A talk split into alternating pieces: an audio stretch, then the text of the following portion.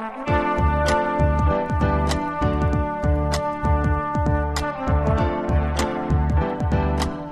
listening to the Co-Main Event Podcast. And now your hosts, Ben Fowlkes and Chad Dundas. That's right. Welcome in to another episode of the co-main event mixed martial arts podcast. I'm your co-host from BleacherReport.com, Chad Dundas, and joining us as always from MMA Junkie and USA Today, it's your friend and mine, Mr. Ben Fowlkes. Ben, you're back from Florida, I am. where it seemed to me you spent most of your time hanging out in donut shops. Well, you know, they got Dunkin' Donuts down there, and that's one of the only things I really miss about uh, living in New York City was a Dunkin' Donuts like every block and a half, and they do that down in Florida. So yeah, I'm gonna take advantage of that. Now, did you uh, you brought nerd ropes with you this this week to record the CME? You brought one for me, so thank, thanks a lot. You're welcome. These nerd ropes from Florida. No, these nerd ropes are from the punk rock truck stop down the street. Okay, good. the nerd ropes, which we've both had a bite of, by the way, they promise themselves to be full of. It's a it's a a, a chewy rope covered with tiny, tangy nerds. Is what it says on the side of the package. Having tasted it, I think we can both say they're not lying. Them shits is tangy. This shit is quite tangy. Very enjoyable. Three rounds as usual this week in the co-main event podcast. Oh wait, no, I got to tell you about the music, Ben. By all goddamn means. This week's music comes to us from our old pal Marco Bucci. Uh oh. friend of the podcast and the artist who created the original prize in the CME White Elephant Essay Contest, the painting of Anderson Silva. Master artiste. As I'm sure you all remember, he was also a finalist in the CME Music Contest. Uh, so basically just dominating everything that we do. Yeah. And now he has sent in a few songs from his songwriting effort called Marco Bucci and the Disbanded Project. Here's here's he writes how it goes. Basically it goes like this. I write a song, invite friends over, we learn and record song, disband. Huh. Okay. So if you like what you hear, a bunch of those songs are available at uh, disbanded.bandcamp.com. And as usual, we will put the link to that up on comainevent.com uh, when we get all this stuff posted on the internets later on tonight. Does Marco Bucci ever just sit around and like watch TV or just do something not super creative and awesome? No, he's just too busy dominating I at guess. life. I guess. All right, now I can do this. Three rounds as usual this week in the co-main event podcast. In round number one, well, they did it. The so-called experts said it couldn't be done, but Ryan Bader and Ovince St. Preux managed to go out there on Saturday night and have a fight where everybody lost. And in round number two, it's the moment we've all been waiting for. After much public uh, outcry, Rafael Dos Anjos finally fights in a UFC main event. And in round number three, the main event of Fight Night 48 on Saturday in Macau, Macau, puts us all in kind of a weird position, man. We're not used to feeling bad for Michael Bisping. Oh. All that plus are you fucking kidding me and just saying stuff, but like we always do about this time, right now let's do a little bit of listener mail. Listener mail. The first piece of listener mail comes to us from O'Malley, no first name. So, probably some hard ass G from the streets of Boston. Yeah, or like a leader of a biker gang, maybe. Yes, leader of a biker gang in the fictional country of Ireland. Yes. Do they have motorcycles over there? Not yet, but I hear they're gonna get them in 2015. They're, They're on the boat. Yeah. They're on the way over. They're on a steamship right now. O'Malley writes, I had no idea that the barbarian horde specialized in winning fights it had no business winning. Ouch. Discuss this shit and whether Tim Boetsch is truly deserving of being one of Chad's guys, let alone a UFC fighter. Well, you know, Harsh indictment yeah, of the barbarian. yeah. Uh, I I know you were, I'm sure, jumping up and down on your couch when uh, Tim Boetsch pulled off that come from behind victory, weren't you? Well, let me d- uh, directly address this question about whether or not Tim Boetsch is worthy of being one of my guys, because he absolutely is, and let me tell you why. We're dealing with a borderline Dundasso situation here with Tim Boetsch constantly coming from out of nowhere to win fights that, as O'Malley writes, he has no business winning. He's behind against Brad Tavares just terribly this weekend. Uh, comes comes out with the with the uh, I saw someone on Twitter wrote that it looked like he just le- stuck out his left hand and shouldered it into Brad Tavares' face, uh, and not, ended up knocking Brad Tavares out. His his win previous to that was a split decision over CB Dollaway. His win previous to that was a split decision over Hector Lombard, and his win previous to that was that come from behind TKO against Yushin Okami. He's got three losses sprinkled in there as well. So when you think about it, Tim Boetsch is pretty close to being 0 and 7 in his last seven UFC fights. But he's not though. I mean, we could do that to anybody, and you know, it's one thing when we do it to somebody like Benson Henderson, where he's winning like close split decisions over and over again, or was until his most recent fight, and you could say, oh, okay, well, you get one little, you know, one different judge in there, and the guy could be 0 and 4 in his title defenses or something. But this is one where, like, hey, sure, he might be losing the the beginning of these fights, but he's coming back and knocking people out. Right. You can't you can't take that away from him. I'm just saying, I want to figure out the secret so I can put it in the Dundasso manual because I feel like getting the shit beat out of you for a while and then just being like, oh, you know what? Ding, I win, uh, is A, pretty awesome, and B, could be useful to Dundasso practitioners everywhere. Yeah, no, that's true. I mean, I think that the main ingredient there is just freaking out and going Donkey Kong on people. Uh, it probably helps to be like just a strong ass, tough dude that Tim Boetsch obviously is. You see his face by the end of that fight? You know he's going to go to the, the Buffalo Wild Wings and, and Bangor, Maine to, to his after party, uh, and he's going to roll up there looking like something out of a horror movie. I think that's awesome. I'm all about it. I, I will I will not sit here and let anybody say that Tim Boetsch is not deserving of being a UFC fighter, uh, at least not yet. I think it's awesome too. Uh, and it kind of reminds me of, do you remember when George St. Pierre had the quote a while ago? I can't remember in what context, but he was basically like, I don't know why these guys spend so much time like working out, lifting weights and stuff. The way that you win fights is basically just be by being an athletic freak. Like you just have to be like one of the best wrestlers in the world, regardless of whether or not you have any formal training in wrestling. You just have to be better and faster than the other guy. So step one, be born with good genetics. Step one, be George St. Pierre. Okay. I feel like this Tim Boetsch thing is kind of like that, where like the secret to winning fights, I don't know, man, just just knock the other guy out. Just end up knocking the other guy out somehow. Yeah. Just uh, when you once you get tired of losing, uh, say screw it and win. Uh, next question this week comes to us from John Joe Carter. He writes, Another one bites the dust with Christoph Soszynski joining the growing number of fighters retiring due to concerns for his mental well-being and longevity. Is there anything the UFC can do to better support their own fighters? It's been almost three years since the Polish experiment suffered his first real knockout, and he still can't remember the fight, as well as other issues. If you were the UFC, would you bring in any additional measures, such as mandating longer layoffs after a KO loss, uh, increasing fighter education around brain injury? Please discuss. You know, this, uh, this is kind of starting to pile up a little bit here with the fighter retirements citing either uh, some kind of debilitating uh, damage as a result of their involvement in, in, in MMA and or the Mark Bocek retirement that we just had last week, uh, where he basically said he thinks 90% of guys in the sport are on steroids. Uh, you know, we could discuss the, uh, the veracity of that, I suppose, if we wanted to. Uh, but the thing about this, about like a Christoph Soszynski situation, it always brings me back to the idea that while no one's putting a gun to these guys' heads and making them get in there and fight, they're doing it of their own volition. They're choosing to be part of this sport, and on some level, they must inherently understand the dangers. Uh, it, it strikes me as a vastly different situation from like NFL football, where guys are sustaining this, you know, similar brain trauma and, and concussions and stuff like that. But in the NFL, even if you are the lowest level practice squad guy out there, uh, you're making enough money to kind of make it seem worthwhile. I would think if you are, you know, consciously making the decision to sacrifice your own health for like your financial well-being and the future financial well-being of your family, that doesn't happen in MMA. Like these guys don't get paid enough, in my opinion, to sort of justify that. So whenever I see a, like a guy like Christoph Soszynski come out and, and say that he's having these memory issues and stuff like that, I always feel pretty bad for him, man, because I know that these guys, you know, are coming out of this sport probably without too much to show for it, at least financially in the bank. So like I always wonder like, ah man, I wonder if a dude like like that thinks it's worth it once he's all he's finished with the his career. So your concern is that in MMA they're not making enough money to permanently ruin their brains. How much money would be enough for you Honestly, to have your yes. brain not work? Yeah, don't make light of that. Like that's a that's an actual serious point. Okay, like that's the only that's the only point in favor of football.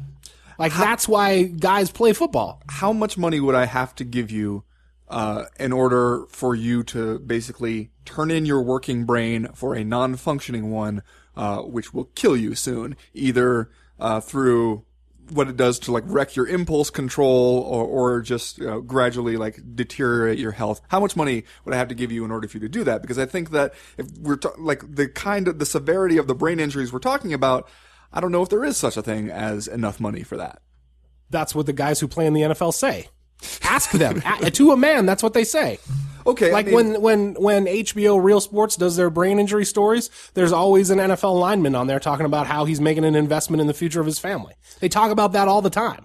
Okay, so if we're saying that the the problem is that there's just not enough money in MMA to justify uh, the the toll, then we're, are, are we saying that basically nobody should do MMA? Yeah, like I think that's obvious, MMA right? journalist Chad Dundas, breaking news: no one should ever do this sport. Well, I mean, when you look at it and you you start to see the the like I said at the beginning, these guys, these physical injuries start to pile up. I mean, like I said, these guys are making this choice to do this of their own volition. But at the same time, like the longer and that this thing goes on, and the more evidence and information we start to get about the physical toll that it exerts on the athletes, you can't sit across the table from me right now and tell me that that doesn't detract from your enjoyment of the sport. It does, and I mean, it, but it also detracts from my enjoyment of NFL football, regardless of how much more money they're making. I mean, it's still like I, I definitely would say that I am less of a football fan now uh, than I was, you know, ten years ago before we knew all the brain stuff. And even back then, you could say like. "W- Will, do you think this is good? Do you think this is good for people's brains? You know, even if they got helmets on, just uh, running full speed and cracking their heads against each other. I mean, it's we can use that same kind of argument, like, hey, don't kid yourself. We know this is not good for you. We know this is not good for your long-term health. Uh, we knew that even before we had like the, the actual evidence and actual names for this stuff, uh, to refer to. I mean, I think the thing, I hear this a lot when I talk to fighters. I don't think that they are doing it so much as investments in the future. They're doing it for right now. They're not doing it, like we tend to think of it in, in these terms of like, you're doing it so that you can get this money for later when you can't do this anymore. Like that's what, how you and I think. Like that you, you do something for money, you make a sacrifice for money now so that you, you don't have to make that sacrifice later on and you can go spend your money and, and have your, you know, not remember what you had for breakfast that morning. But they're not thinking of it that way. They're doing it right now because they really enjoy doing it right now.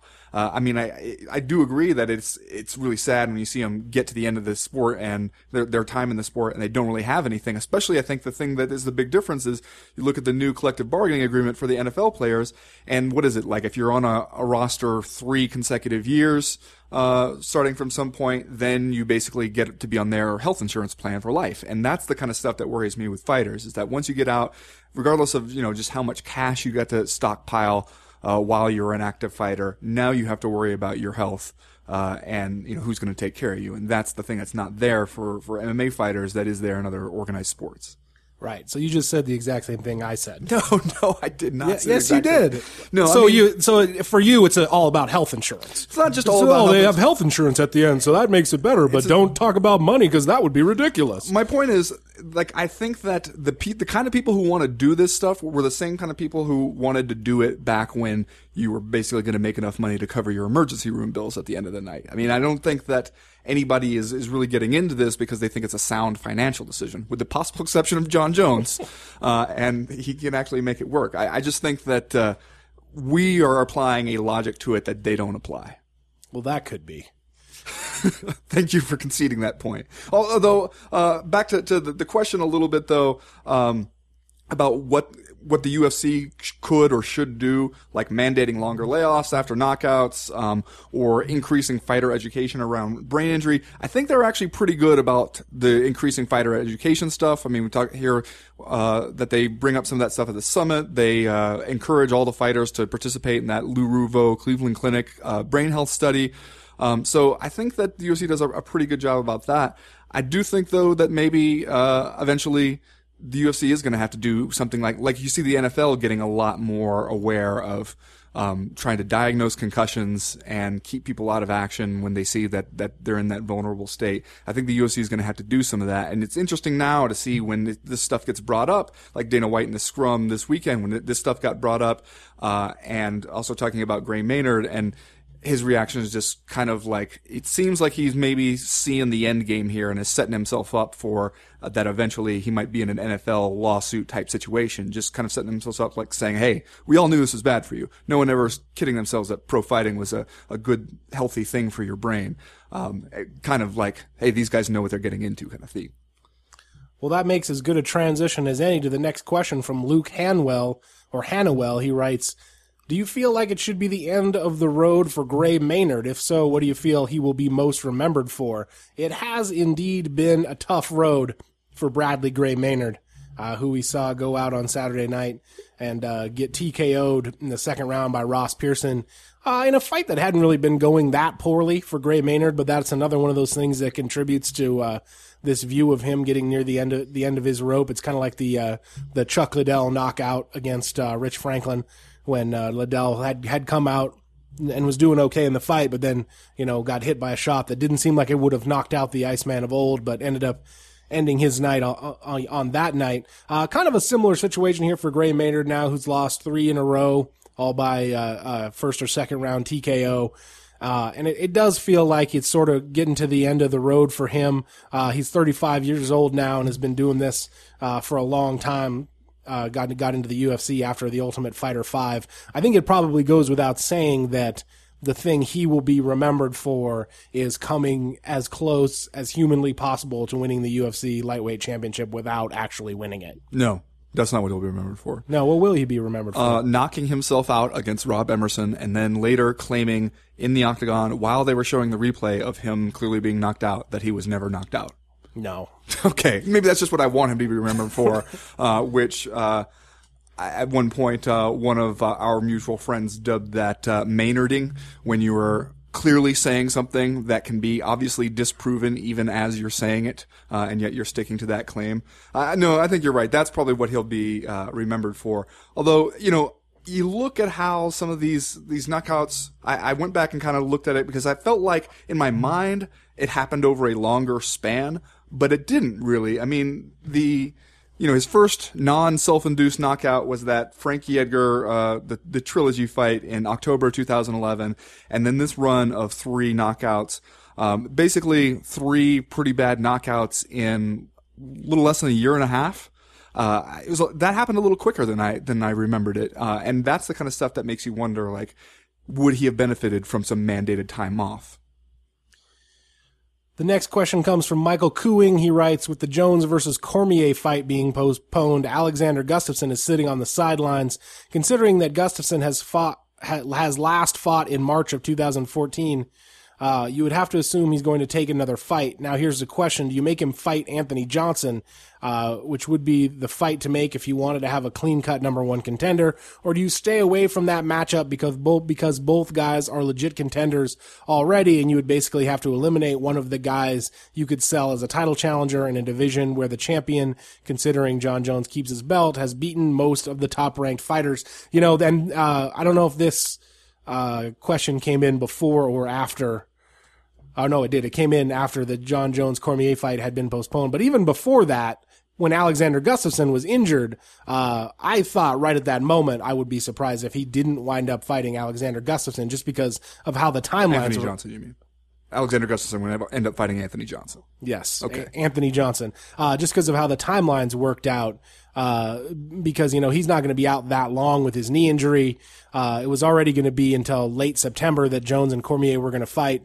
Uh, I had kind of taken it for granted that the UFC was going to make that fight or another fight. Although I see, you know, where Michael Cooing is coming from here just because it's not as though the light heavyweight division is overflowing with quality top contenders. Right. Uh, so I, you know, I don't think that I would really have a problem with it either way because I think that the Alexander Gustafsson Anthony Johnson loser still comes out as a viable contender. It's just going to take him a, a, fight or two to kind of re- rehabilitate that image. Yeah, I mean, I feel like the same way that I could I could argue it both ways. That on one hand, I mean, if you tell me right now that you're not going to really do anything with Gustafsson or Anthony Johnson, and that they're both going to wait their their uh, turn in line for a shot at the title, I'd say, okay, cool. I'd like to see both those guys get a crack at the title. Uh, but I think if they if you do have Gustafsson fight uh, one more time, then it has to be somebody like Anthony Johnson. Don't do the thing where you book him against somebody, uh, you know, just for the hell of it, just to keep him busy, because you know what happens if if he loses that fight then you know you have to put him in a fight with somebody where whichever way it goes uh, that person gets to be the the next title contender you know don't do the thing where it's a number one contender fight for one guy and not for the other guy uh, and if they do make a fight like that, I mean, for one thing, might have a little difficulty talking uh, Lusty Gusty into that one right yeah, now. It sounds like he says he wants to wait. So. Yeah, and you know what though? I mean, I think that the one thing that bothers me is when uh, guys say that, and Dana White's initial, his immediate reaction always is to try to pressure them into not doing that. And you see why for for you know makes his business easier if those guys will get in there and fight one more time. But a guy who was sitting there, was given the number one contender st- spot, and, and had it taken away from an injury, I think that you ought to respect his decision if he wants to sit there and wait. I mean, if it's not, if we're not talking two years or something like that, if we're talking, you know, a matter of six months, if he, if he feels fine waiting, if he feels like that's the better career move for him, uh, I just think it's a little ugly when a fight promoter starts pressuring a dude to fight when he doesn't want to fight. Yeah. Well, when you do a thousand shows, that's gotta true. Have, gotta have warm bodies. You do literally 1,000 shows. The next question, last question this week, comes to us from Mike Sullivan. He writes, uh, Mike Sullivan, I feel like is probably in O'Malley's biker gang. Yeah, but he's like a, a pledge, right? A prospy. Yeah, yeah, he's just a prospect. Bellator is getting back into women's MMA. Are you fucking kidding me? Apparently, Scott Coker is hoping that Gina Carano doesn't make weight again so he can take a peek behind the towel once more. Ouch. Really, though, is there enough quality women fighters to occupy three women's organizations, or will this just put Legacy FC on notice? Please discuss.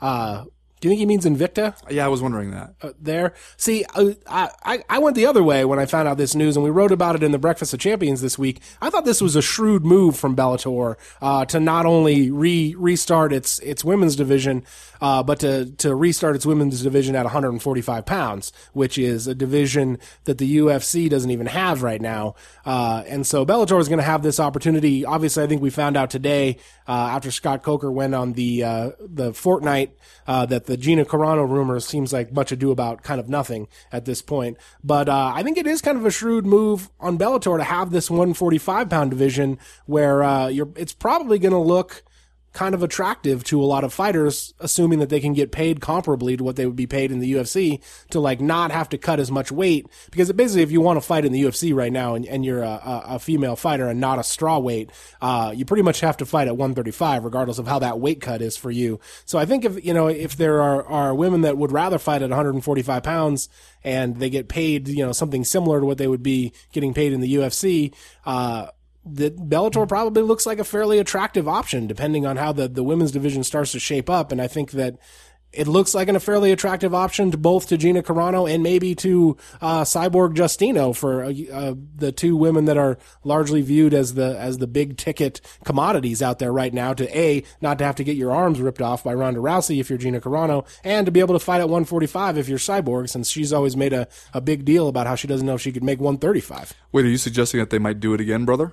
Sister? Do it again, sister? Well, I don't think anyone wants to see that, right? I would watch that. You would watch that? No, I mean, I was thinking for Carano, like, the wouldn't don't you think it would be in Bellator's best interest if they had a chance at Carano to sort of like prop her up a little bit? Because the thing that really makes the Gina Carano to the UFC dot dot dot question mark headline on every uh, message board is that it doesn't make any goddamn sense, right? Because they're going to bring her in and just job her off to Ronda Rousey, and you would have to make if you were Gina Carano just a fucking shit pile of money, which I assume is why that's probably the, the sticking point, yeah. right? So well, like it seems better for both Gina Carano and for Bellator if if this thing were a reality reality to like come in and give her a couple of, of opponents that you reasonably think she could beat. Well, I think the the question though, are there enough quality women fighters to, to occupy three different organizations is a good one, especially if you're talking about the 145 division because there just there aren't a ton of good 145 pound female fighters. You know, the most of the talent is a little further down the scale. Uh, so I wondered about that too, but also I feel like it's still going to be good for women's MMA in general for Bellator to get back in the game because right now, if you're looking at either the UFC or Invicta, Invicta just doesn't have enough events uh, to keep you busy if you're a fighter. Uh, and the UFC, you know, they'll throw one women's fight on here or there, uh, and you know, right now, still only one. You know, you got, you got two divisions, one of which is still kind of still getting ramped up. So, I mean, I feel like you need it's a kind of a chicken and the egg problem where you need to have those opportunities in order for there to be more women who get into to women's MMA uh, seriously at the professional level, um, but also you need to have enough women to really build out these divisions of different organizations. Here's what I wonder about Invicta. Obviously, they have a broadcast deal with the UFC to be on Fight Pass and have been I don't know if if cool is the right word for it, but have been pretty cool about releasing their fighters when they think that, uh, or you know, letting their their fighters go to the UFC in order for the bigger, better opportunity there. Do you think that Invicta takes that same track if if the organization is Bellator? Like, are they going to be as open to letting? They have a 145 pound division over there, right? In Invicta. Yes, they do. Do you, you think that they would be as cool with letting their women's featherweights out of their contracts to go for a bigger, better opportunity if it's Bellator or Hell no. you think Hell that you no. think that there's a little uh, pressure coming down from the top? I think there was more than a little pressure. I think Invicta lives uh, in the UFC shadow and knows it, and, and knows that it cannot afford to alienate the UFC or do anything that, that the UFC will look unkindly upon. So yeah, I don't I don't see there being quite the same uh, exchange of talent uh, between Bellator and Invicta. That seems like it could create sort of a sticky political situation if you are an Invicta fighter, especially if you are a 145 pound woman, women's fighter who, you know, could very well want to go to Bellator to fight on Spike TV and, and get that exposure. Uh, you know, that, that I would have to assume that's on some of their minds right now that that could be a weird uh, limbo to kind of be caught in. It, could be because, especially on one hand, you think, well, if I sign with Invicta, then there's always a chance that I'll, you know, I'll get passed on to the UFC, uh, and it, will just be, a, you know, a great opportunity there. And if I sign with Bellator, then you know, hey, it goes from instead of having to start out on a internet stream and hoping to get promoted to, to the bigger show, I go right onto a, a you know a TV regular known uh, property. But I'm also kind of stuck there, as we've seen with other people their concerns about Bellator in the past. So I mean, a lot of stuff to consider there. Uh, could be a lot of tough choices for some female fighters coming up. Well, that's going to do it for listener mail this week. If you have a question, comment, a concern that you would like to air to the co-main event podcast in future weeks, you know how to get a hold of us. You can go to the website co-mainevent.com uh, and click the link in the top right-hand corner of the screen that says email the podcast. While you're there, you can sign up for the Breakfast of Champions newsletter that comes out every Friday and it catches you up on the wacky and wild news and notes that we miss every week from Monday to Monday you know, when we usually record the show. As for right now, though, we're going to go ahead and get started with round number one.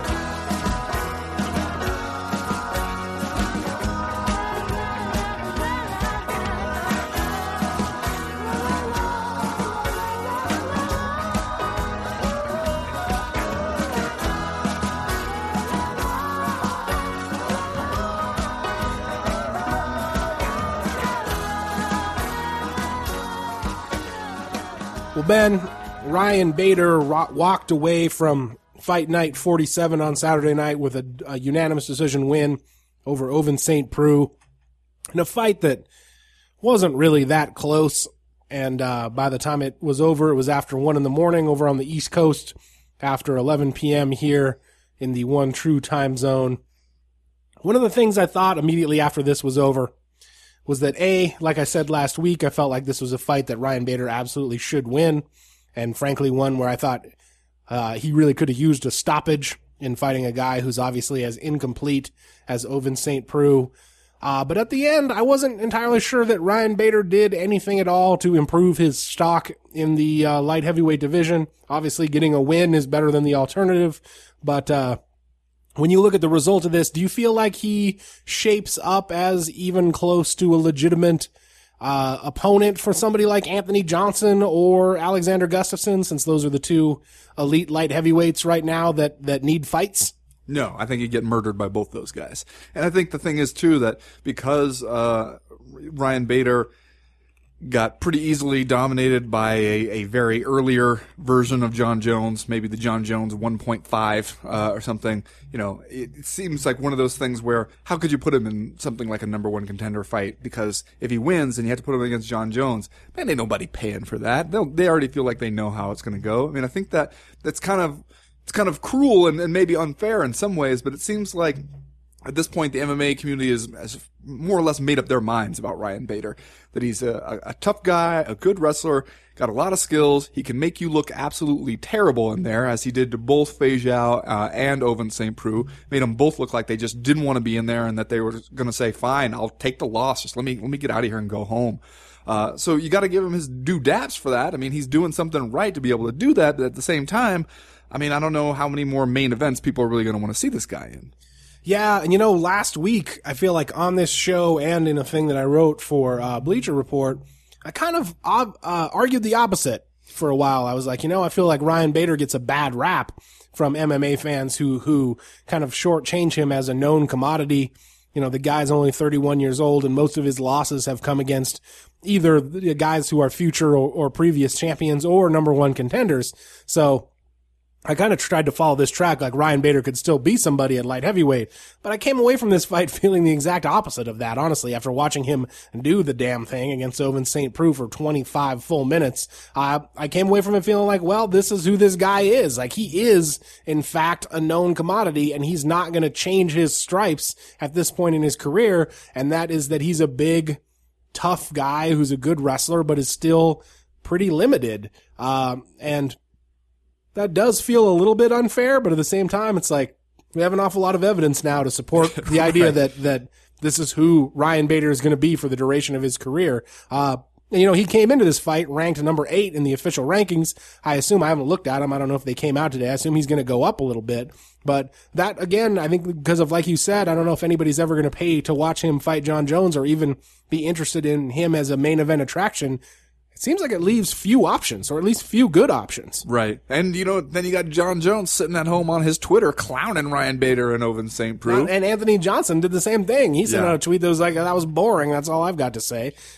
Yeah, and you can't really argue with that too much. I mean, especially it seemed like, and the, the, the fight started off interestingly enough. It seemed like you, you know we might see some some good action there in the first and second round, uh, and then Bader seemed to just kind of realize like, oh, I can just kind of throw this guy down whenever I want. All right, I'll do that. And by the the fourth round, it looked like Ovince St. Preux had kind of decided that he had lost. I mean, you see when he gets back to his corner after the fourth round and his corner's attempt to, to, to fire him up there.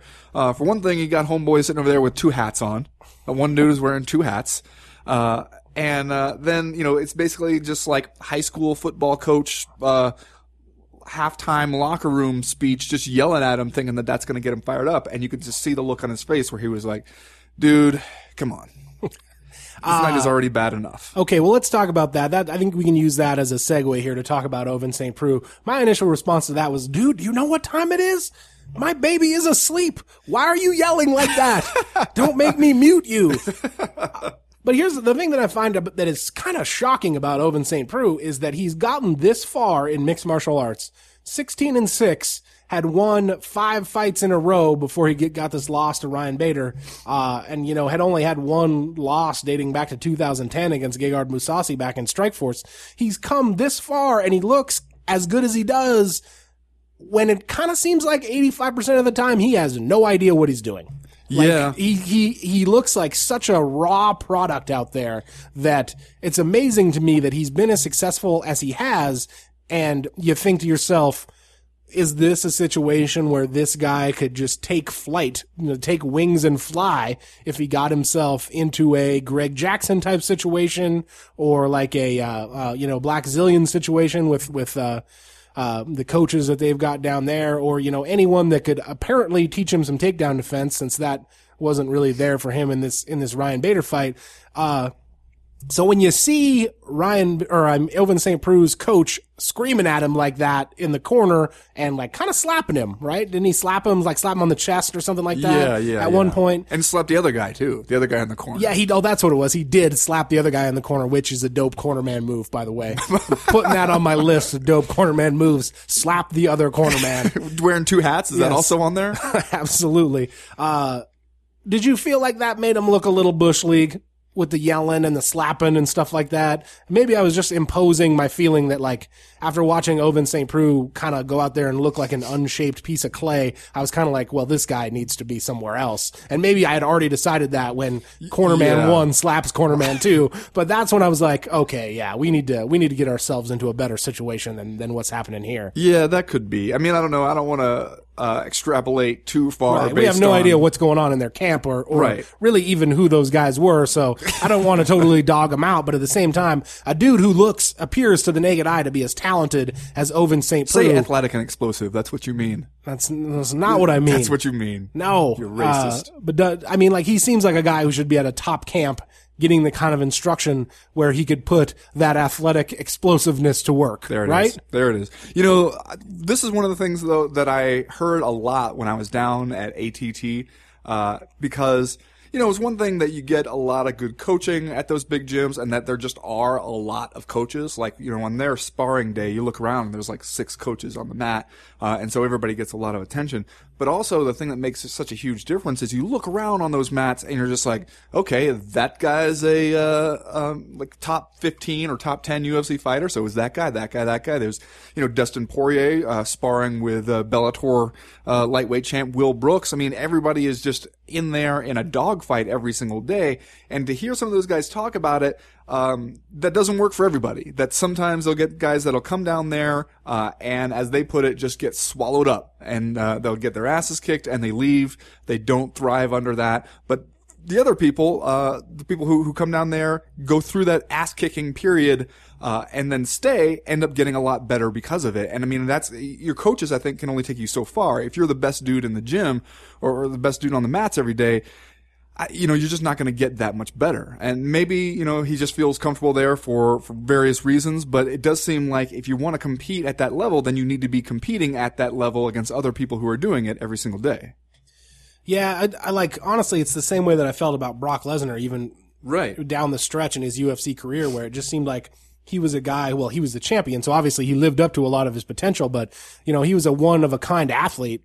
Uh, you know, just being as big as he was and, and as agile and as quick. And it just didn't seem like he got the right instruction because he didn't, uh, want to make the sacrifice to leave Minnesota and go to other camps and get really high quality coaching and different kinds of coaching from different people who could have maybe helped him in the striking game or helped his overall MMA skills. Uh, and I don't know that that's the case with Ovince St. Preux, but as a dude who was a former University of Tennessee uh, football player, uh, uh, and I believe still lives and trains in Tennessee, it just kind of seems to me like he would be best served to to at least go out there and, and see see what's out there. Because if you're a guy like that and you end up kind of bottoming out in the UFC after starting off on this role and and and definitely feeling like you're a guy that can hang with the the top level fighters in the UFC, wouldn't you feel like you had cheated yourself a little bit if you didn't make it and you were like, well, maybe I should have gone out there and and and you know seen if I could have benefit from from a different place. Yeah. Also, I mean, I, maybe this is one of those learning experiences in that way and other ways, because this is the the the toughest test that he's faced since being in the UFC, and uh, we saw how it went for him. Maybe maybe it's easy to tell yourself like, "Hey, I'm doing fine here." Fuck everybody who says that I need to go to uh, one of these super camps and, and train there. Look at look at me stacking up these wins, getting von Flue chokes on people and whatnot. I'm doing fine. Everybody, shut up. Then you go out there against a guy like Bader uh, and uh, just get you know ragdolled around the cage and, and held down there. Maybe that's the thing that makes you wake up and realize maybe I'm gonna hit the road a little bit here and, and, and see some other spots. Yeah, it'll be interesting to see what happens. Uh, he is a dude that I want to see more from, and and you know want to see if if he's able to have an evolution uh, as he moves forward in the sport. Well, let's do. Uh, Are you fucking kidding me? And then we'll move on to round number two. Ben, what's your Are you fucking kidding me for this week? Well, Chad, as we talked about uh, on last week's show, uh, it was that darned Alistair Overeem who injured uh, Jon Jones in training. Thanks, Overeem. Sport killer. sport killer Alistair Overeem. Now, uh, via a translated interview from some Russian website, I saw this on the UG today. Andrei Arlovsky uh, saying that uh, you know he doesn't want, as he says, I'm not big on telling tales out of school. Uh, but But I'm, dot, I'm dot. about to do that uh, because he talks about how uh, just a couple days earlier he, he says I sparred with Overeem and learned such outcome by my own experience. Usually sparring partners don't try to inflict a real damage to each other, but Overeem at one moment kneed me really hard in the stomach. In a real fight, I could have been KO'd after that. I rushed to a hospital to make sure my, my ribs are not broken. Thank God, everything was all right. Blah blah blah. Uh, it was really unexpected and so dirty. I wanted to have my revenge on him at first, at least elbow him, uh, and then it's talked out of it by his boxing coach, and basically just saying that uh, yeah, Overeem's a dirty guy in training and he will hurt people. Uh, I'm just saying. Are you fucking kidding me, Overeem? You've been at Jackson's how long? And people are already talking smack on you? Thanks, Overeem. You're just screwing it up everywhere you go, man. Are you fucking kidding me? Play nice. Play nice, Overeem. Wow, kicking the Reem while he's down, dude. I mean, I guess he's not down. Everyone that he no. trains with is All down. his training partners are down. For six to eight Thanks, Overeem.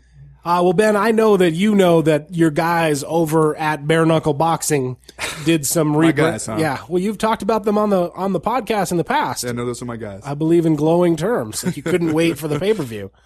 Uh, they did some rebranding this week or or recently.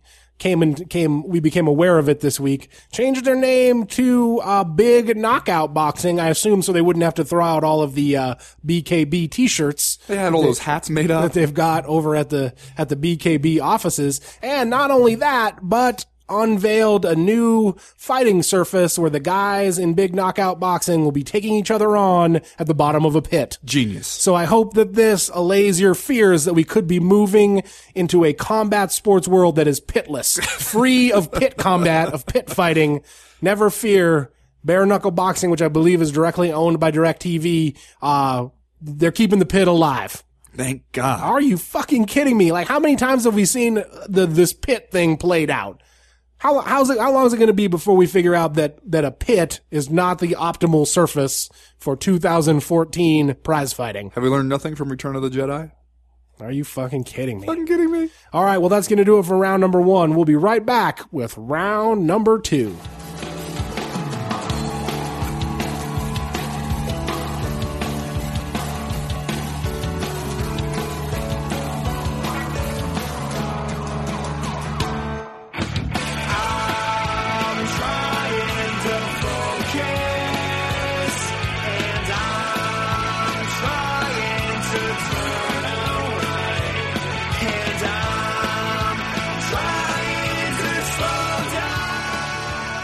Well, Chad, fresh off the, the hottest main event in literally days when we saw uh, Ryan Bader and Ovince St. Preux get down in Bangor, now turn your focus to Tulsa, Oklahoma, where your man, Benson Smooth Henderson, is going to take on Rafael Dos Anjos. Are you ready? Are you pumped for this one? You know all You the, don't look that pumped. I'm you know all the big fights go down at the BOK Center down in Tulsa, Oklahoma. Is it BOK or Bach? I, I, I was unclear on that. I don't know, man. I just said BOK because I don't because I don't know. Well, It's a yeah. sto- there's a storied fighting history there, though. the Yeah, BOK no, arena. yeah. You, you can when you're in there, you feel like granddaddy of them all, mm-hmm. the Bach or Ghosts, possibly. ghosts are swirling in the in the lights. That's right. If you look up, you can hear st- still hear Jack Dempsey whisper to you. Well, okay, this is another one of those weekends where we're gonna do the dueling fight night events here. Uh, first, we're gonna t- talk about this this Benson Henderson and Rafael dos Anjos uh, fight.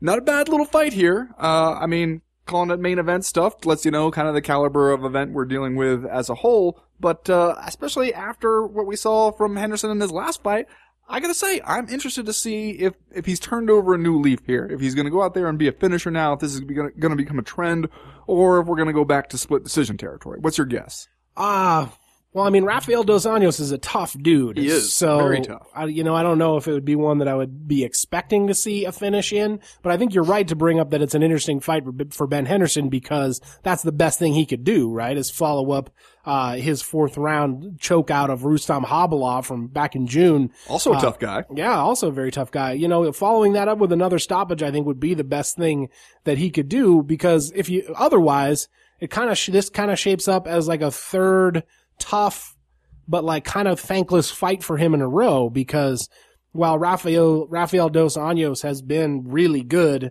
in the UFC dating back to, to the summer of 2012. He's six and one. He's got that loss to Khabib Nurmagomedov, uh, back in, in, in, uh, is that, was that in April? Yeah, April Yeah. of this year. Uh, but other than that, he's been pretty spotless for, for a long time. But at the same time, I just don't think that people are hyped about him or like maybe not ready to accept him as like a main event talent, which kind of makes me feel bad for, for Rafael Dos Anjos. Uh, but at the same time, Ben, if Ben Henderson comes out and kind of cleans his clock, but maybe goes to decision, I think we have a tendency to walk away from this fight feeling like, well, that's what Ben Henderson was supposed to do. Uh, whereas if he can come out and have another dominating stoppage like he did against, against Khabilov, uh, maybe then you do start to wonder if, if the criticism had gotten to him a little bit and if that he was going out there with a little bit more urgency. Well, and I, I mean, I like what he's doing now. Like, he seems to have changed his least PR strategy to the point where now uh, Benson Henderson's thing is like, hey, you think you want a lightweight title shot at some point in your future? Come through me. Like that's a good that's a good thing for him to do because he can tell people, look, if you beat Benson Henderson, that means something to people. That might put you on the map and get you uh, in that line for a title shot. And so then you just become the guy who says like, okay, bring me your contenders, uh, bring me your your rising stars, your your overhyped dudes. Uh, and let me just smash them all one by one until you can't ignore me anymore. I mean, I think that would be an awesome thing for him to start doing. And, you know, you gotta pair that with some awkward post-fight interview stuff he's gonna do where he's probably, you know, if he wins, gonna get on the mic and continue his possibly imagined, uh, rivalry with the, the media. Uh, but I don't know. I mean, I feel like then you start to have a little bit of momentum. You start to get some stuff to look forward to when Benson Henderson fights, uh, some stuff to get into. I think when he is his own weird self, like that feels like the most authentic Benson Henderson that we get. Yeah, well, you got to do something because he's still in this weird matchmaking no man's land where he's beaten everybody that he's fought except for Anthony Pettis, who unfortunately for him happens to be the champion and who he's lost to twice.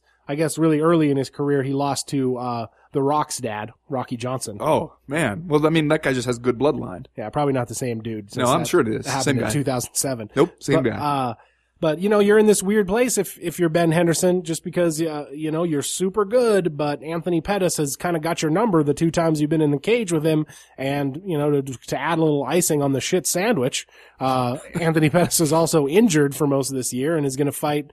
Uh, Gilbert Melendez at the at the end of the year. So if you're Ben Henderson, you you got a lot of time to kill here. And uh, the only way you're to work your way back into another shot against Anthony Pettis, or I guess whoever happens to be the champion, uh, is to string together a bunch of wins, and preferably to do it in uh, impressive fashion. Yeah, and I mean, I, I think that uh, he's off to a pretty good start with that win over uh, Hobby Love, and and uh, like you said, I mean, this is not going to be an easy one to finish, but if he can, then I, I feel like right now it seems like the thing he has to do is hope Gilbert Melendez beats Anthony Pettis because then he can press his claim by saying, "I have a win over that guy." Right. Uh, you know, let let's do it again, brother. It was a close fight.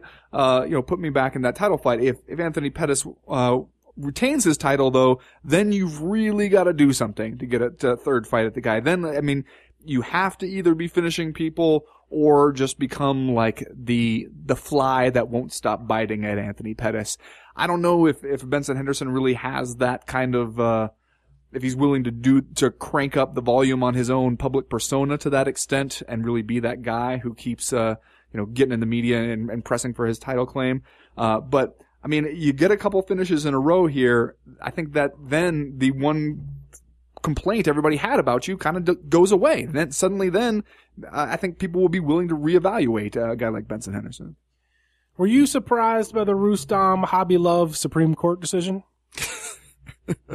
you know i feel like the court waded into a minefield there i'm not afraid to say that Uh, well, let's. I want to talk about Rafael dos Anjos a little bit because, like I said at the beginning of the round, I feel like he's a guy that maybe people aren't quite ready to accept as a main event talent, or maybe just a, an up and coming uh, contender that that hasn't sparked a ton of excitement about him. Uh, like kind of the anti Khabib Nurmagomedov, right? Because Khabib is a dude where everyone seems like they're hyped about him. We're super excited to have him fight uh, uh, Cowboy Cerrone before he blew his knee out. Uh, and then, you know, Rafael Dos Anjos, who, who you can't help but notice has a win over the Cowboy last year, last summer, almost exactly a year ago. Uh, but is a guy that like, eh, I don't know. It seems like people could really kind of take or leave. you're And- saying that what he needs is a funny hat or a hype man. You know, Oh, Okay. I don't know, but I just Who has a funny hat? who has a funny hat and then wears another hat on top of that hat? maybe a video of him wrestling a bear when he was a kid. Do you think that's out there? You know, I mean, maybe we want to be a little more original. Maybe a, a video of him like wrestling a panther, something like that. You can't. You gotta. You gotta mix it up a little bit. Well, what is it do you think about Rafael dos Anjos that doesn't inspire that much uh, excitement? Is it because you know he's uh, a fairly stock Brazilian guy? Is it because he has a bunch of decisions in a row before the the victory over Jason High? Like, what is it? Why why are we a little bit slow to wrap our loving arms around Rafael dos Anjos? Tell me what you know about him other than what's on his actual win loss record. I know that his name is Rafael Souza dos Anjos. Does that help? No. Well, it does actually, because it proves to me that you know nothing about him. Nobody I really. know what do you know? that Like, he loves dirt biking. He loves to get out there, take your shirt off, hit the mud track. I don't even know if you're making this up. Of course I'm making it up, man. Well, you did it with such sincerity. I, you almost had me for a second. Uh, yeah, see, that's, I think the big problem is you kind of, people, if they can't look at your record and see like a bunch of awesome wins where they feel like, oh yeah, I remember watching that one. I remember, you know, that awesome performance. When it's a bunch of decisions where you look pretty solid all around, but, you know, don't make a, a huge statement in the actual fight itself, then people start to look, you know, okay, where is there a persona or like something about the guy that you can kind of put your arms around? I mean, if you're, if you're Cowboy Cerrone, hell man, you're the guy who swigs Budweiser and can't wait to get out there on the lake, man. and where's a cowboy hat? And where's the frankly. goddamn, there you go, the hat thing again.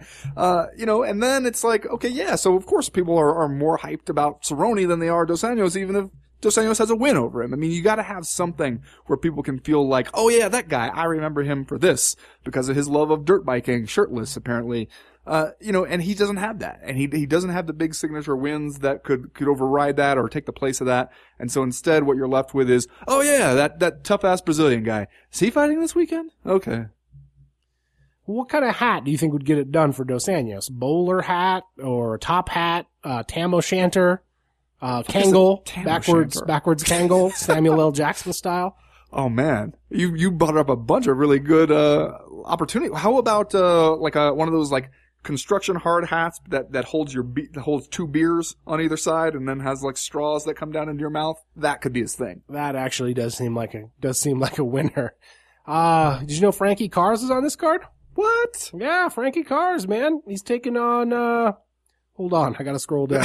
Uh, oh, he's taking on. Thales Leites, Oh, who in my brain is the same dude as Rafael Dos Anjos, so that's, that's good. Like forty pounds separating No, those two dudes. uh, you know, actually, that is. And now that I kind of look around uh, the rest of that fight card, Mike Pyle and uh, Jordan Mein. I mean, that's that's a couple uh, tough ass white dudes just going to get in there and throw bombs at each other's heads. I'm Right. excited about that. And that one they just had to cobble together when, uh, Brandon Thatch got hurt, right? That's, that wasn't on the books before. You know, yeah, I mean, I, I don't know. I, I look around there and the return of Ben Saunders there on the prelim card for those of you who get Fox Sports 2, which as I learned, uh, when all the prelims were on Fox Sports 2 this past weekend and a bunch of people were on Twitter complaining about it, seems like not a whole lot of people get. No, Uh, I, I don't get it. And frankly, I didn't know that it still existed because have you ever turned on Fox Sports 1 like in the middle of the day? No. It, it will boggle your mind that there could be the existence of a Fox Sports 2 because it doesn't seem like they have anything to show on Fox Sports 1. What are the they showing the in the middle of the day? Well, mostly they do that Mike Francesa show from New York. It's like a, they televise his radio show. Oh, nothing like watch, watching somebody do radio. Yeah, and he's you know he's a he's a local New York guy. I guess they probably like some national syndication, but man, you can turn that thing. You can turn on Fox Sports One in the middle of the day, and he'll just be talking about the Mets bullpen situation for like 15 minutes, Riveting. and taking calls from dudes from Long Island that want to talk about whether or not Rafael Montero is the shit. is he? Like how how should I know, man? We're living out here in the the no the great no man's land of the West. Uh, anyway, that's gonna do it for round number two. We'll be right back with round number three.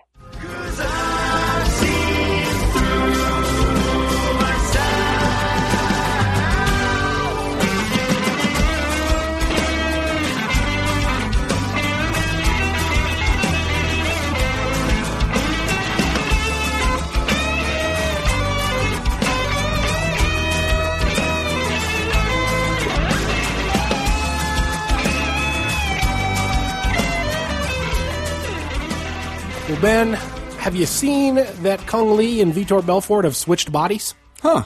How about that? It got into a Freaky Friday type situation. That'll I happen. think. That'll happen. You you you piss off a gypsy or like do something weird on a Indian burial ground or something. The next thing you know, you switch bodies with the cat. Yeah, there was that uh, Jason Bateman rom com from a few years ago where he and his buddy both pee in the same fountain and they switch brains or something like that. I think that happened to Vitor and, and Cung Le. What was that movie where the Dudley Moore, where that's basically the plot, and it's like he's the, the slacker son switches bodies with his uh his uh, uptight doctor dad. Totally saw that one in a theater. It was very formative for me. Maybe we can get an answer on that before the end of the round. Work I on it. See I don't have that right at my fingertips here. I'll tell get on you, the Google. I'll tell you what surprises me though, Ben, and that and maybe this is as a dude who's lived through the entire Ultimate Fighter era. It all always kind of surprises me when I go to the Wikipedia and I find out that dudes like Bradley Gray Maynard and Michael Bisping are 35 years old. Bisping's been doing the damn thing in the UFC for more than eight years now. And uh, this fight against Cung Le on Saturday night in Macau Macau. will be his 21st fight in the octagon. Obviously, things have not gone stellar for him over the past couple years. He's two and three in his last five fights, although for a couple of those, he was kind of at the epicenter of the TRT uh, controversy. He lost to Chael Sonnen and Vitor Belfort. But when he lost to Tim Kennedy in April, it really felt like there was a palpable shift in career trajectory for Michael Bisping. You know, for years he was kind of hanging around the title picture, and while he never worked his way uh, into a title fight, that fight that he had against Chael Sonnen in January of 2012 was uh, billed as a title eliminator, middleweight title eliminator. Uh, so he was always a guy who was right up there. And at this point, I feel like at 35 years old, it feels a little bit like he is as far away from contender status as he, as he has been in a long time. But when I think about him fighting 42 year old Cung Le in Macau, Macau. on Fight Pass on Saturday night or Saturday morning here, since the main card kicks off at, I believe, 7 a.m. in the one true time zone. Uh, I You keep- know you're going to be sitting there to watch Yao Zhikui versus Royston Wee. I keep coming back to the idea that I kind of think Michael Bisping deserves better. Does he? Yeah, I mean, I think Michael Bisping is way more valuable for the UFC than we realize. And this this matchup is a good example of why, because you got a fight over there in Macau. Uh, and, uh, you know, coming off, kicking off on a Saturday morning when you have another fight that's definitely a far better card all around, uh, on actual TV, on actual Saturday night. But Bisping is a guy where you can throw him in there against somebody and you know he's gonna generate some heat. And like, he's not gonna do it in a totally like fake Chael Sonnen way either. Like, that's just his personality. Like, he's just, he's going to find a way to do that. And at first it seemed like, oh, he and Cung Le were gonna be buddy buddy, but now here we are rolling into fight week and already it seems like that's not the case. I know because, uh, I get, uh, every time uh, Gareth A. Davies, the, the GAD, every time he writes a damn story, he emails it to everybody. Uh, and so uh, I, I saw his email about uh, Bisping and, and Cung Le, where I don't know, did you see this? Where Bisping is talking about how he met Cung Le and he tried to be nice and polite and was really polite during Cung Le's boring stories about how he knows Channing Tatum. Uh, and, uh, then he gets, he gets home, looks on the internet, looks on UFC.com and sees that, uh, Cung Le had talked a lot of shit about him. Uh, which of course, like to Bisping saying something about like how, you know, you think you're going to beat him and you think he's not that good. That's the kind of thing where he's going to freak out and lose his damn mind, even though he says that about other people all the time.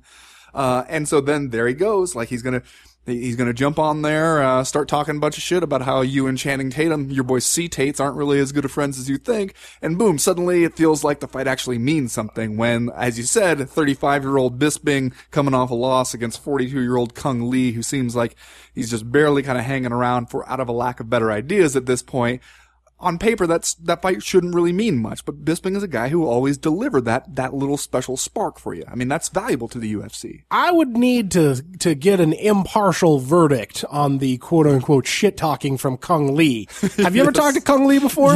Uh, super nice guy. super nice guy. But, you know, maybe Bisping is right. A little bit on the boring side, and I wouldn't want to necessarily hang around and hear, although, no, I'm lying. I totally would want to hear his stories about hanging out with Channing Tatum, but, uh, that seems like I think you might be right. That seems like maybe more of a Michael Bisping invention than anything else. Although I d- didn't read Cung Le's comments, but it's just kind of hard for me to imagine him going into full uh, ether mode. Here, I mean, this is Bisping's comments about uh, Cung Le's. Apparently, he says that, that Cung Le had, was talking uh, this stuff during a Fight Club Q and A, and said he talked a load of bullshit about me. Basically, he's jumped on the same old boring bandwagon everyone else who fights me does, which is to say that I'm what a smack talker I am. Uh, while, as always, they are the ones who talk crap first. What a phony. If he had a problem with me, then he could have spared me all the boring anecdotes about Channing Tatum. Wow, that, that sounds like it really made an impression on you. I him. know, I know. Well, I mean, I also, I would really want to hear those anecdotes because I imagine it's like, so, me and Channing Tatum are in, are in C-Tates. we're- me and C Tates are in Manila and it's 4 a.m. and we can't find a taxi anywhere. You know, I mean, I, I, want to hear that story. But the, the thing is, Bisping, man, I mean, as much as I enjoy watching that guy, I think he's a better fighter than he gets credit for. I think he's a lot of fun as a personality and, and he brings a lot to the table that way. Um, but dude, if everybody, uh, says what a smack talker you are, and if that's the thing that you know, oh, here they go again, talking about what a smack talker I am, don't you have to consider the possibility that maybe it's true? It can't be just like everybody else doesn't know what the hell they're talking about. You're the only one who has the unbiased, clear-eyed view of yourself. Speaking of applying outside logic on a situation where a fighter is probably not going to apply it to himself. Uh, well, you know, Bisping is no stranger to fighting internationally, I guess you could say. Uh, for a long time, he was sort of one of the major linchpins in the UFC's, uh, expansion, uh, overseas into, into, uh, Europe. And he's fought in Macau. He's fought in Quebec City. He's fought in Sao Paulo. He's fought in Toronto. He's fought in Sydney, Australia. He's fought in London. He's fought in Vegas. He's fought in Manchester, England, England. Uh, so do you, do you think that this is fighting Cung Le on a Saturday morning in Macau? Cow. Is this the start of a comeback for Michael Bisping to work his way back into contender status, or is this who he is now? He's a, a fight pass, a main event guy who's gonna go to China and uh, create a little bit of buzz. I think a lot depends on how he does against Cung Le. If you go out there and you knock out Cung Le in the first round, then you can get on the mic and say, okay, enough screwing around. Get me off of the internet and onto TV again. That's where I belong. Uh, but I don't know. I also think that if there's one thing we've seen about Bisping over and over again is that he's a company guy. You know, he'll he'll do what you need him to do. And from various anecdotes I've heard, he has good reason to be so. I mean, the UFC has taken pretty good care of him financially over the years. So uh, I think that he's probably not going to get too uh, up in arms either way that goes. But I think that uh, this is absolutely a must-win fight for him. He can't go out there and get beat by 42-year-old Cung Le on the damn internet, man. He has to win this. Well, yeah, he has to win. It's interesting that you bring up first round knockout because the last fight that Michael Bisping won in the first round was against Jason Day back in 2008. So that would certainly break a streak of his if he is able to uh, beat Cung Le in the first round. Although, you know, maybe Cung Le's the kind of guy he can get it done against. Cung Le hasn't fought since November 2012. Uh, but, you know, on the, I guess on the positive end of things, this kind of seems like it could be a quote unquote fun fight right? When, when Cung Le brings his flashy spinning shit striking style against Michael Bisping's like, uh, more persistent, higher pace, uh, more straightforward kickboxing style, right? It, it seems like, you know, if you're gonna, if you want to say something nice about this fight, it seems like a fairly compelling matchup of styles. Yeah, no, I am interested to see how that plays out. A little bit surprised to see that uh, Bisping's like a three to one favorite in this because, man, uh, as you said, you never know exactly what uh, Cung Le might throw at you. He could could come out there and do some crazy spinning heel kick to your gut that could kind of ruin your night. So. Uh, I don't know. I, I wouldn't totally count him out. I do think though, uh, age is probably going to catch up to him around now. Uh, starting to wind down, maybe not taking a punch quite as well as he could, uh, or back in the day. But I don't know. I mean, I think that uh, there is uh, some some real good reason to be into this fight. Although I do want to talk for a second about the fight card as a whole, because here we go back to having that same what are they throwing up on Fight Pass as their exclusive content kind of conversation. And like we said, Saturday morning on a Saturday where you have another fight card, a much better fight card on TV that evening. Uh, and what you got at the top is Bisping and Cung Le, like we said, a fun fight. Dong Hyun Kim versus uh, Tyron Woodley, uh, another pretty interesting fight. And then you got 50 feet of crap. After that. Look at that thing. Look at it. I mean, you know, these, most of these guys you never heard of, uh, hardly a Wikipedia page in the bunch. Yeah, Uh, there's 20 fighters on this page. Six of them have Wikipedia pages, and three of those guys are Roland Delorme, Yuta Sasaki, and Royston Wee. yeah. No. So, I mean, there's just not a whole lot there. This is the, these are the ones where you start to realize like, oh yeah, when they say that the fights we do in Macau or for Macau, goddamn, they mean it. Yeah. The- the- these are not for us. it really. actually totally blew my mind. I opened up this fight card a couple of days ago and saw Tyron Woodley was fighting on it. I went, Yeah. oh man, Tyron Woodley, all right. yeah, he- sorry to miss that one. he he he stepped up in there uh, to fill in uh, for for an injury there. I think uh, coming off that that disappointing fight uh, against uh, uh, Rory Rory MacDonald. MacDonald. Yeah. So I mean, you got those two things at the top, and but it, it, this is also makes you wonder, like, okay, if people are supposed to. Are people subscribing to Fight Pass to see that one? I don't really think so. You know, I think it's the kind of where you, you wait and you hear if it was any good or not afterwards. Uh, I mean, Bisping and Cung Le, interesting enough, but uh, a lot of this other stuff, it just feels like, you know, it makes you, you, you think about some of Dana White's recent comments about their expansion. You think, okay, well, if this is the cost of expansion, man, ah, it's kind of, kind of getting rough there. Yeah, uh, he he sort of admitted, if I if we're thinking about the same comments, right, that that uh, they can't really taper back the schedule at this point, Right. which is something we've talked about in the past. Uh, not only because of the Fox deal, but be, because of this international expansion. Uh, they're they're kind of where they are now. He said, "Do you have the, the quote in I front of you?" All I right, do what- have the, the, the quote here. Uh, he said this, I believe this was at the post-fight scrum this past weekend. He was asked about the oversaturation question. His quote was, quote, we can't taper back. As we continue to go global, I'm leaving tomorrow and heading to China. If we taper back, how are we going to do China? How are we going to do Ireland? How are we going to do all these other countries? We can't taper back with what we're doing globally. You can't go global and do less fights. By the way, it's fewer fights.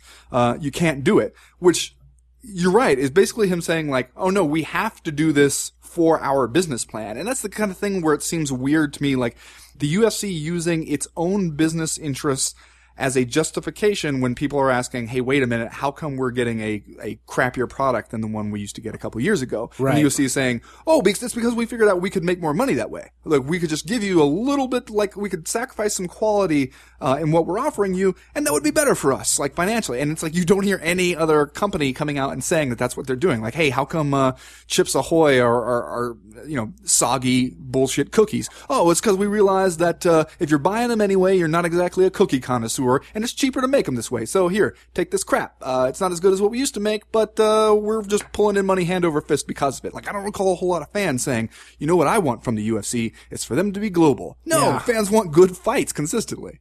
Yeah, and it's kind of audacious to hear him admit it like that. Right.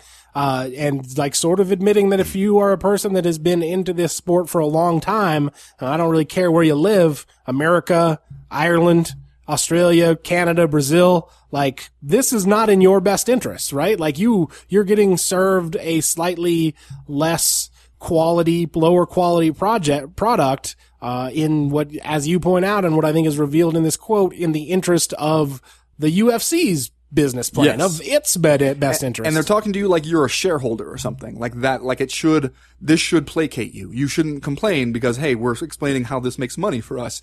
But yeah, great. It makes money for you. It doesn't really, it doesn't really help us. I mean, we want to see the fighters make more money, but that's more money for the UFC as we've seen does not necessarily translate to a sudden jump in fighter pay. I mean, imagine how good, uh, this other fight card, the one, uh, at, at the Bach, the BOK, uh, the granddaddy of them all. Imagine how good that one would be if you took the existing card and you added Bisping Cung Le and Dong Hyun Kim, Tyron Woodley. then suddenly yeah. you, you got some shit we're staying home for on Saturday night and, and firing up the old Fox Sports One. I mean, and you, you take a, a little bit away from that to go over and, and do some stuff in China for your own global interests, and fans end up, you know, not getting as good of a product at the end of the day.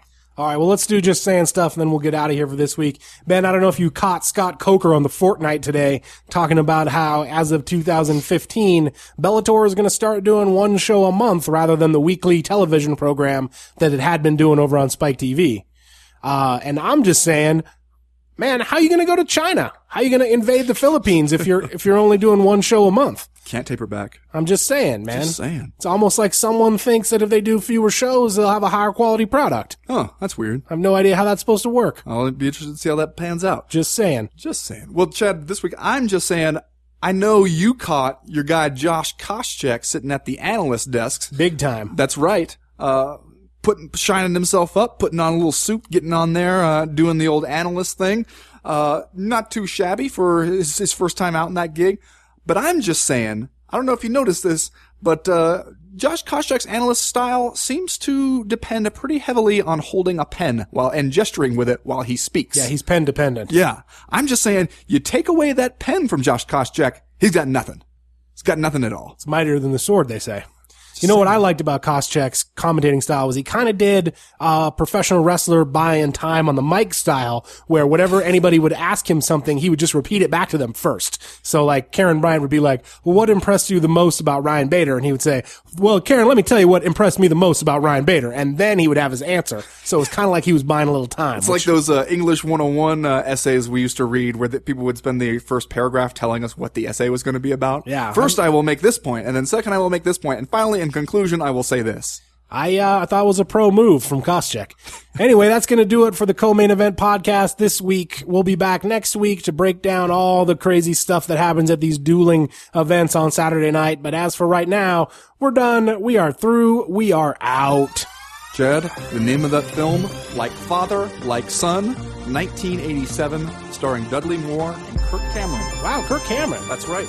Uh, via IMDb, plot summary, a mysterious potion switches the personalities of a buttoned-up doctor and his laid-back son.